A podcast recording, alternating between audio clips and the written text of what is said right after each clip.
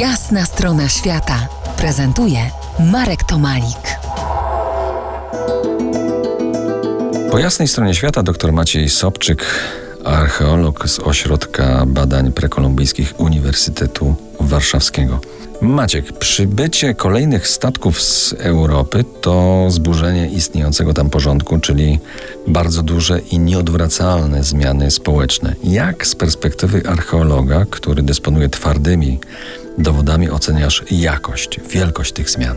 No, są miażdżące dla kultury rodzimej. E, no, najprawdopodobniej po tym pierwszym kontakcie e, no, dochodzi do zupełnego obalenia porządku społecznego na wyspie.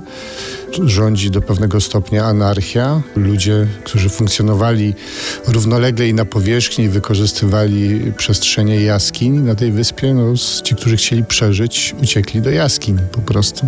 Sumujące tam statki XIX-wiecznych Europejczyków podejrzewam nie były jednak zainteresowane archeologią, nadobnymi posągami, z których Wyspa Wielkanocna słynie, o których porozmawiamy później, ale raczej kobietami tam mieszkającymi i to chyba pięknymi kobietami.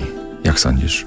No, oczywiście. E, to też taki element e, kultury polinezyjskiej, takiego innego nieco otwarcia niż e, Europejczycy byli przyzwyczajeni, a tacy wygłodniali, spragnieni towarzystwa marynarze po wielomiesięcznym pobycie na morzu oczywiście no, szukali towarzystwa.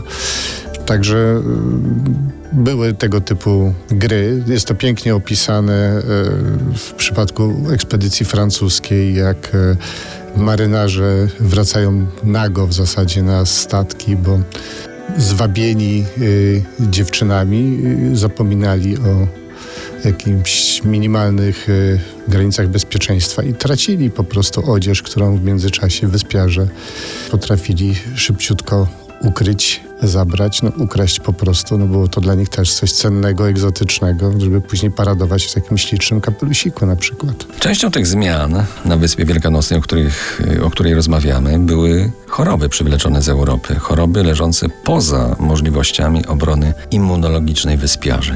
No, oni nie mieli w zasadzie żadnej y, takiej naszej ochrony prawda, immunologicznej, bo przecież byli odizolowani do pewnego stopnia, nie mieli wcześniej kontaktu z tego typu bakteriami.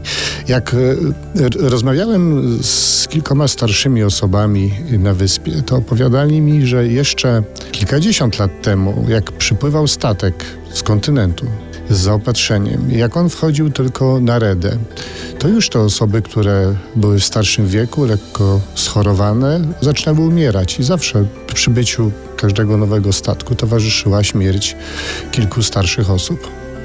Za niejaki kwadrans powrócimy do rozmowy o Wyspie Wielkanocnej, o Rapanui, czasach zderzenia ze Starym Kontynentem. Zostańcie z nami po jasnej stronie świata.